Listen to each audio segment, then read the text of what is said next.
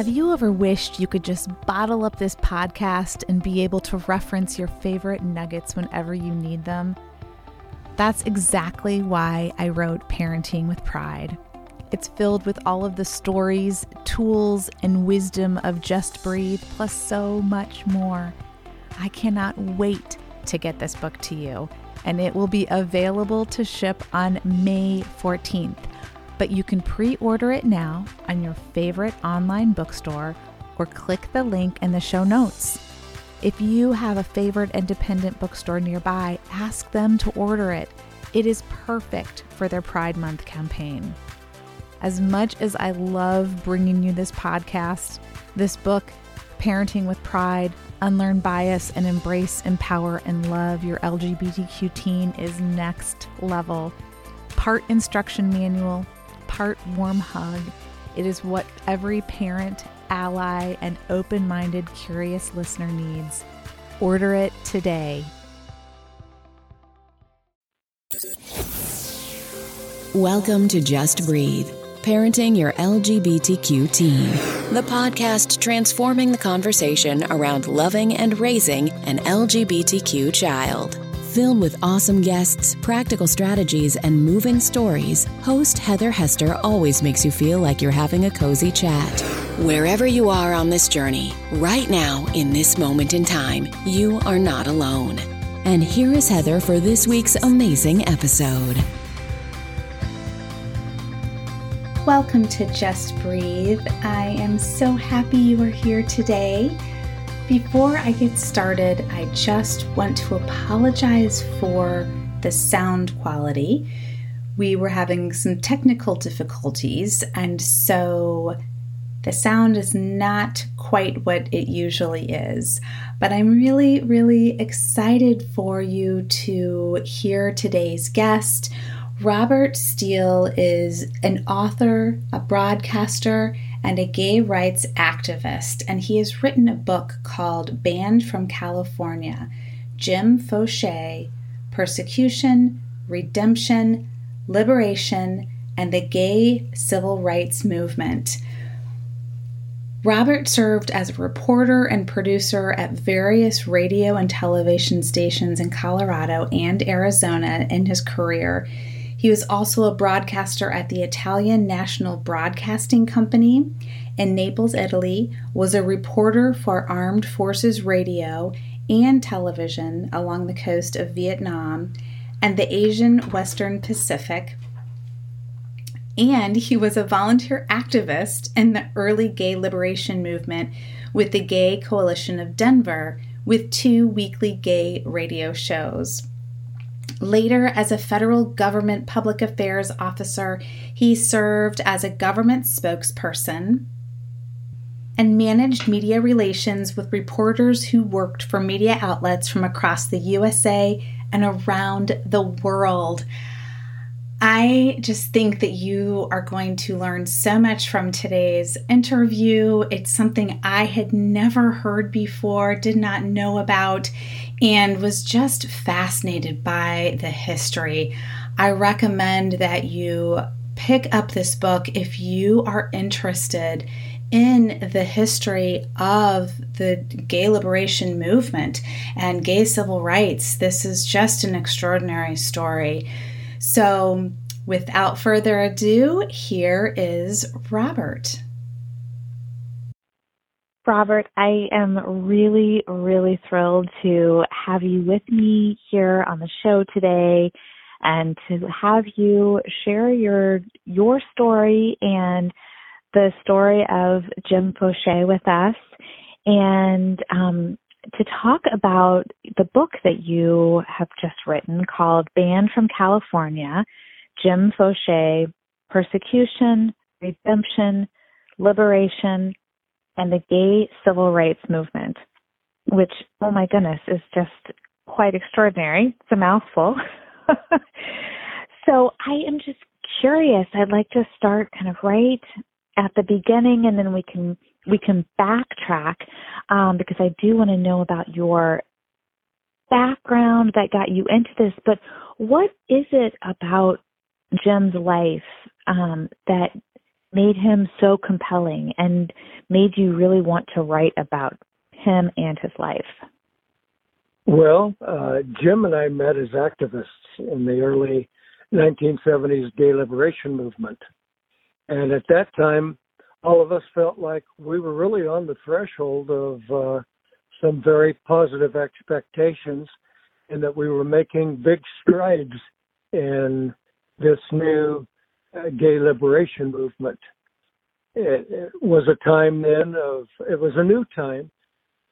It was a new time then of gay militancy and homosexuality for the first time was being discussed more openly. And in those radical times, mainstream Americans were dazed by endless riots and protests against racial discrimination, the Vietnam War, protests for free speech, women's rights, the environment, uh, publicity about hippies and meditation, expanded consciousness, psychedelics, LSD, free love, men with long hair, and on and on and on. And activists, uh, and we activists often worked in more than one movement. We were constantly transferring uh, our experiences and knowledge back and forth from one movement to another, including the gay civil rights movement.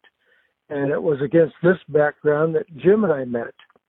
But a couple of decades later, in the 1990s, I did a series of interviews with Jim Foshee for Banned from California.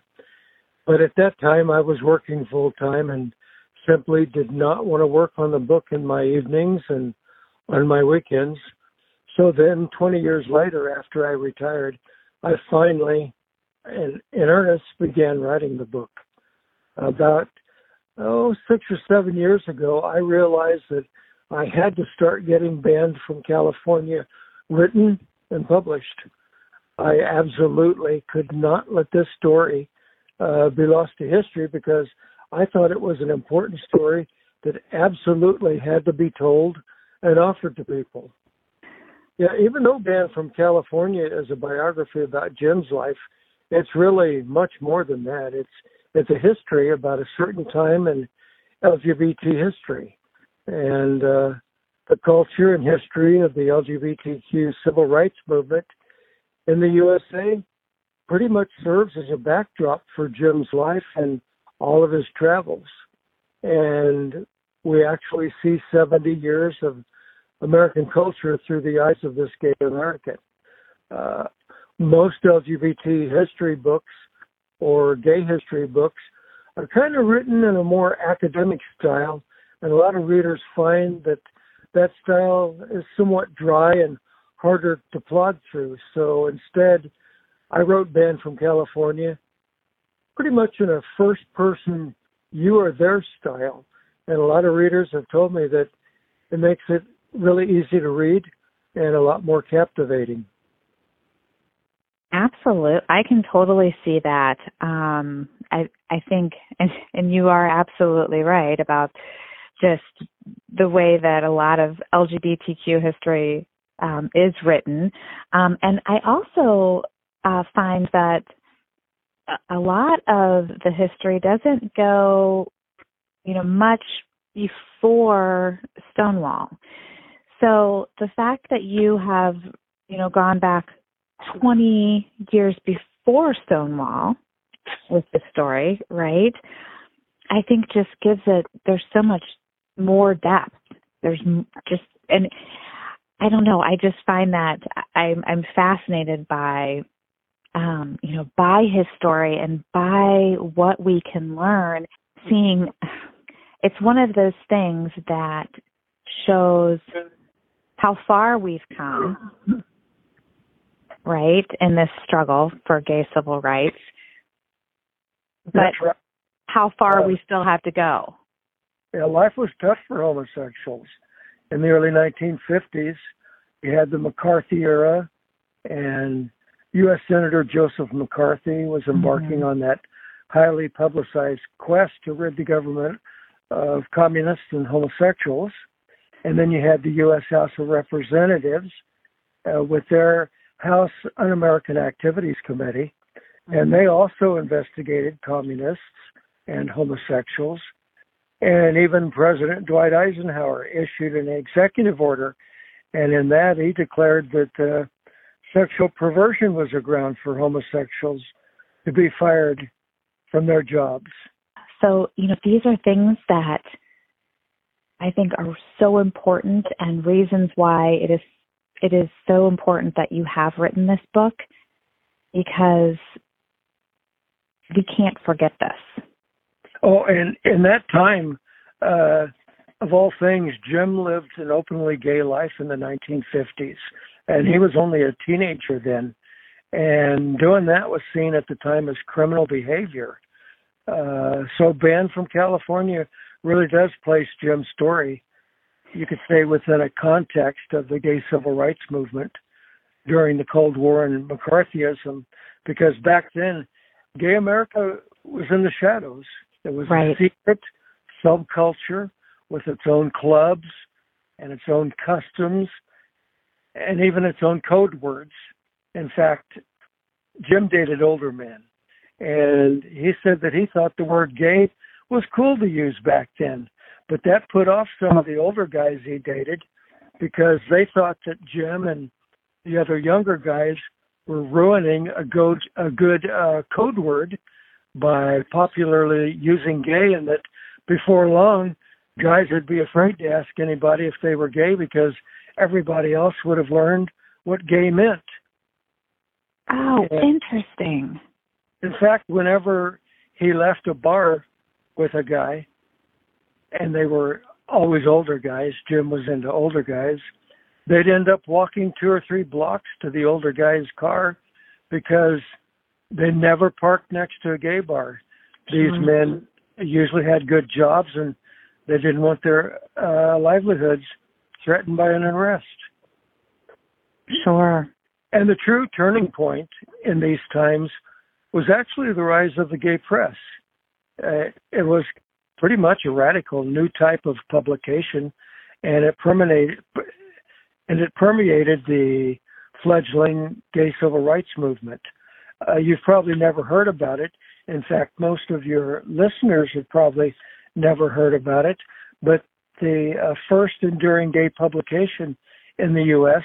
was a magazine called One, and it first began publishing in 1953. It was about the size of Reader's Digest. It had mm-hmm. fewer pages, only about two or three dozen pages per issue.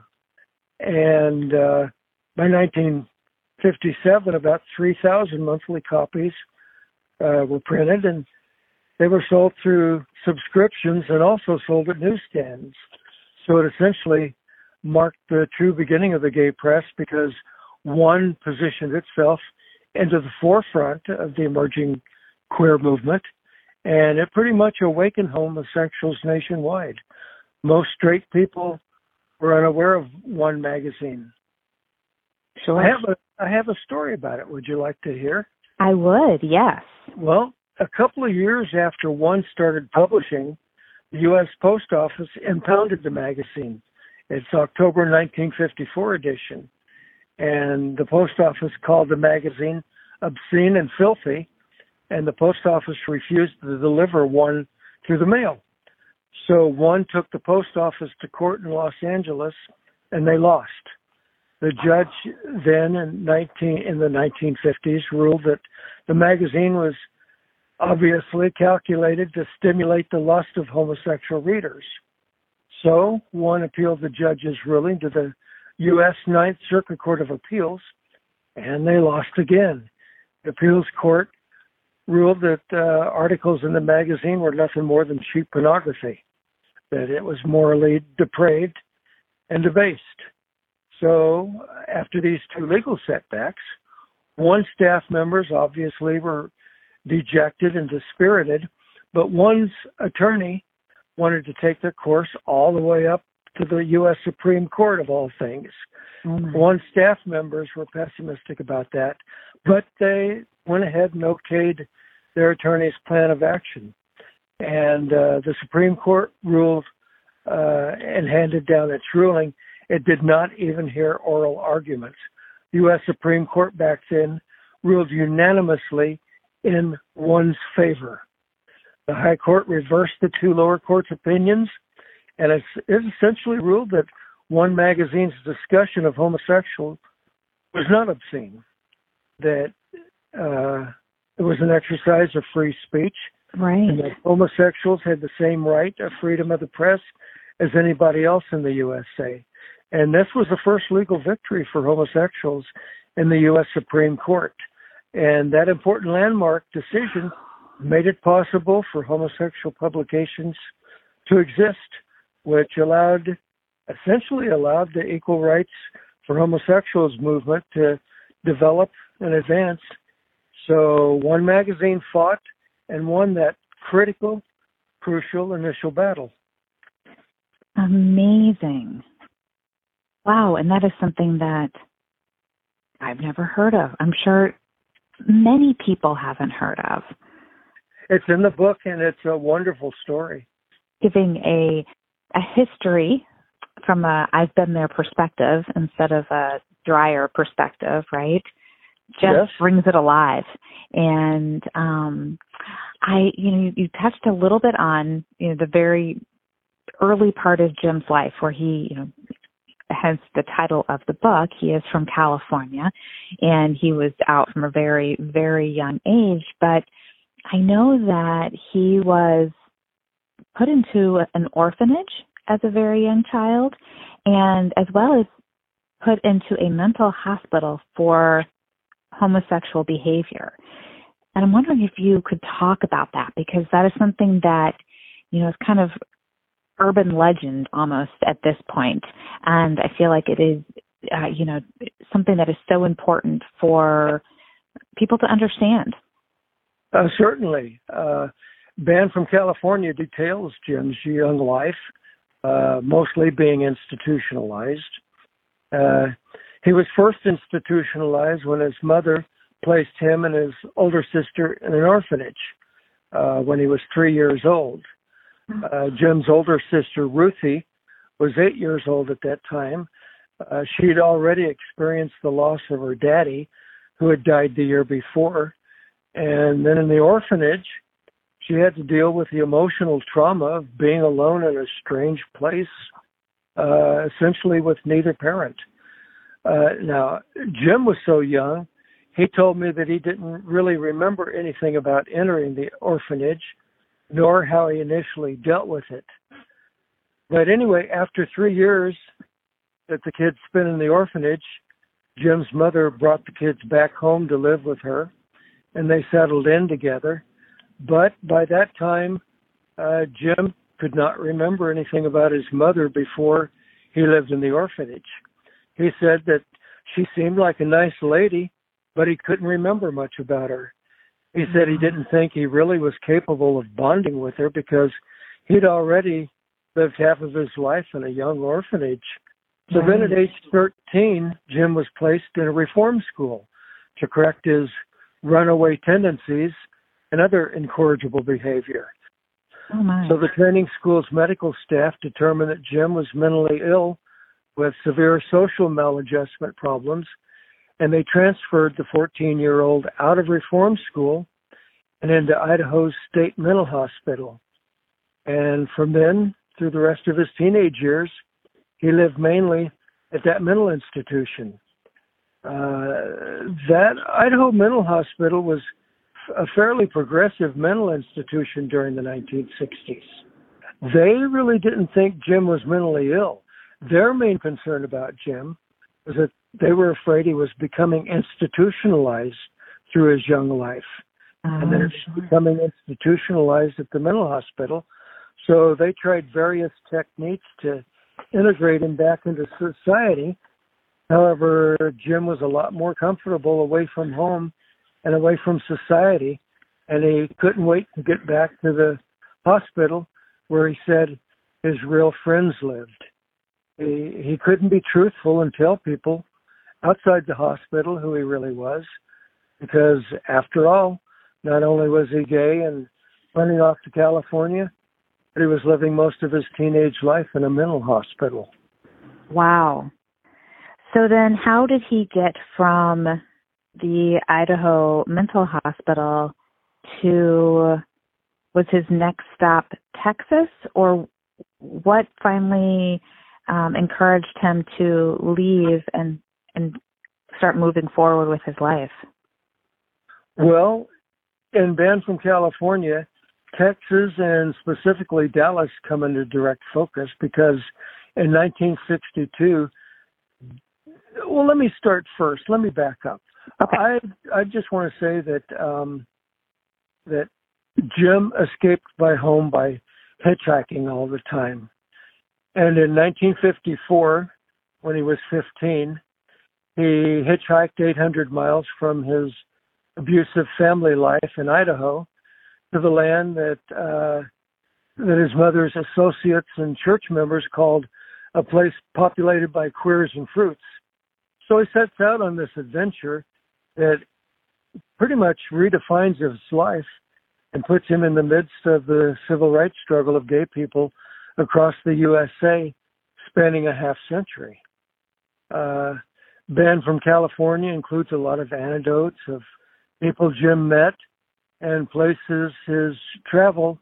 Uh, he met drag queens and hustlers, good cops and bad cops, mm-hmm. as well as brushes with the hippies, the beats, and the early 1970s gay liberation movement. Wow. He was born in 1939, and we see years of American culture. Absolutely. And, you know, this is a story that you don't typically hear, right? Which is why I'm sure you felt so compelled to write it. Put him at a very interesting, you know, time in history and and specifically time in gay history. Yes, um, a few chapters of Banned from California cover the time that Jim spent in prison. In the book, we learn a lot about Jim's upbringing as a chronic runaway from his dysfunctional family, and my reporting in the book details his repeated placement in institutions. So it really was almost a foregone conclusion that he'd eventually end up in prison. Um, both Texas and specifically Dallas come into direct focus because in 1962, Jim Foshee visited Dallas, and because he stayed away from his dysfunctional family, far away from his abusive home, money always was a problem. Uh, so in Dallas, he he was registered at the YMCA for about a week or ten days, and he'd spent all of his money and owed one more day's rent, and he didn't know how he was going to pay. So he ended up stealing a billfold with a hundred dollars in it, and he he paid uh, the YMCA, and then he hightailed it and took a taxi cab to a nearby hotel.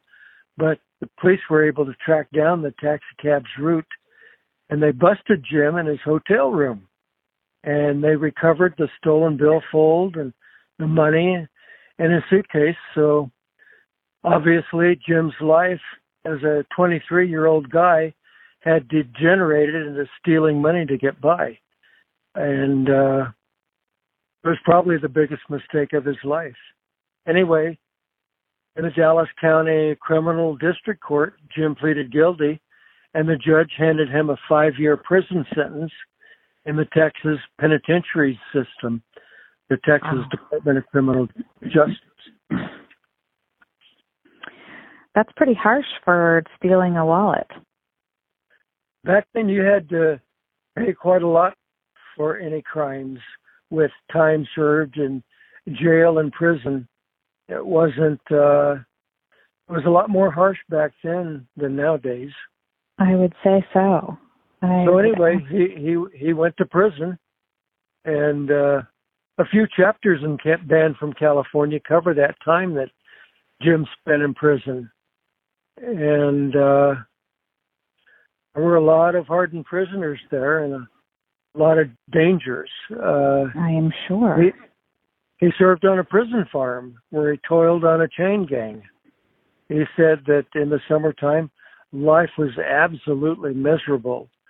And Jim and other chain gang prisoners were forced to endure backbreaking work and the prisoners sweated under a hot blazing sun, uh, working to uh, dig trenches and build irrigation structures and harvest crops. So the work itself was pretty much physical abuse. They sure. constantly worked and could not stop. But uh, Jim was the closest thing to a lady out there on the chain gang. Then the uh, uniformed field bosses and guards had never seen somebody like him before. So for Boss and Jim, it pretty much became a regular routine. Um, Boss would sit on his horse, bored out of his mind, and he'd call Jim forward and gripe about Jim's work methods. Uh, keep his hoe near the ground when he hoed. Don't bend his legs when he scraped the irrigation ditch. Keep his feet apart when he shoveled, and on and on. Uh, so Boss concluded pretty quickly that he wasn't going to be successful in making Jim into a masculine laborer. So, anyway, Jim was forced to endure the chain gang and the prison farm. Mm. Wow. And I just am wondering how is he able to and this is so he's 20 what 23 you said when he went yes. in so so he was there for 5 years so 28 so essentially the first 20 years 25 years of his life were really wrought with trauma. And um you know there was nothing stable about it. And i'm just wondering how he you know how he was able to survive that, how he was able to rise above that and um and become an activist and to, you know, find this place of stability and a place where he felt like yeah, this this is where I belong. Well, uh Ben from California uh pretty much covers Jim's life up until the time he died. And about four years after he was released from from prison, he lived in Colorado for many years. And in Colorado, at the age of uh, let's see, 29, he finally found love and happiness. He met his partner, and they moved in together. Nowadays they they would have been married. And uh so uh Jim was comfortable for the first time and he decided uh that he would get involved in the gay rights movement instead of being at the mercy of uh persecution around him he put his destiny in his own hands and uh he joined the uh a couple of the uh, gay liberation organizations in Colorado, and uh, he even uh, did a radio show back then. I'm actually happy to hear that because I, you know, in a lot of ways, his story, you know, really could have gone quite the other direction, right? Um, and certainly being um, being out at that time. And I think that, you know, it is very difficult for anyone, you know, younger now to understand the the level of bigotry and homophobia gay Americans faced in the 50s, 60s, 70s, um, and and the consequences, right? That it was very positive. Yes, it was very positive that Jim became a gay rights activist for himself because uh, uh, Jim said that his high that his childhood and teen years clearly qualified him as an abused child. Oh, sure. And his move to Denver coincided with a new robust national discourse about homosexuality. And uh, the Stonewall uprising occurred right after uh, in fact, a month after Jim arrived in Denver, and the counterculture movement was growing, and gay rights groups were organizing across the country. So Jim got involved, and it was a cause worth living for. Uh, as I said, he was no longer at the mercy of the persecution around him, and uh, so he effectively took control of his own life and put his destiny in his own hands. Wow. It's just really, um, really moving and, uh, there's so many layers to what we can learn from his story. Um, and what is important for us to learn and to remember. Um, I always think, you know, I've, I've always loved history, and I think, you know, there's, I think a saying that if we, you know, if we don't remember history, if we do not honor history, it just continues to repeat itself. Right? Oh, that's right. We've come a long way. Right. And you know, to to keep from losing our equal rights, we're going to all have to uh, be vigilant and constantly stand up for our rights, or they will be taken away. Uh, right now, legal briefs are being written by conservative lawyers, and while they're encouraging the overturn of uh, Roe v. Mm-hmm. Wade, they also are are looking at overturning Lawrence v. Texas, that ruled that state laws banning homosexual sodomy are unconstitutional. Mm-hmm. And they're looking to overturn Obergefell and Hodges that granted LGBT people the right to same sex marriage. So people don't realize that those two current rights easily can be overturned by this new Supreme Court's and gay people feel that uh, we must stand vigilant. Agreed, agreed, and I think that it's um, you know for for the younger generation, but you know all all of the allies around them as well. Um, it, that this is such an important thing to remember. This is not the first time that we are you know that that rights are being fought for. And i love that you made that so clear at the very beginning of our interview that you know there were all of the the protests going on you know, 60 years ago about a lot of the things that once again are really coming to the forefront right? Um you know human rights racial equality sorry lost my words. Um, all of these things that here we are. It's just a different generation, and and I think this is just so powerful to remember that you can't get lazy. That's right. And that it is important. These are things are important to continue fighting for and continue spreading positive and accurate information. And, uh, you know, I've listened to some of your podcasts, and I think you're doing fantastic work out there in the podcast sphere. So Thank you. I just wanted to praise you for your work. I've listened to some of your shows, and they're extremely uh, interesting. I heard a couple of the ones where you interviewed your son and oh. a couple of other ones. So you should thank keep up the good work too. Well, thank you. Um, I plan on it. This is, um, you know, for me, this is the. it's been an interesting path to finding my um, my life's passion. Um, you know, aside from my my kids, my husband, and my family um, doing this work is so very important to me. And so, you know, that's and talking to to you and, and people like you just give me such um, inspiration to continue doing this work because it is so important.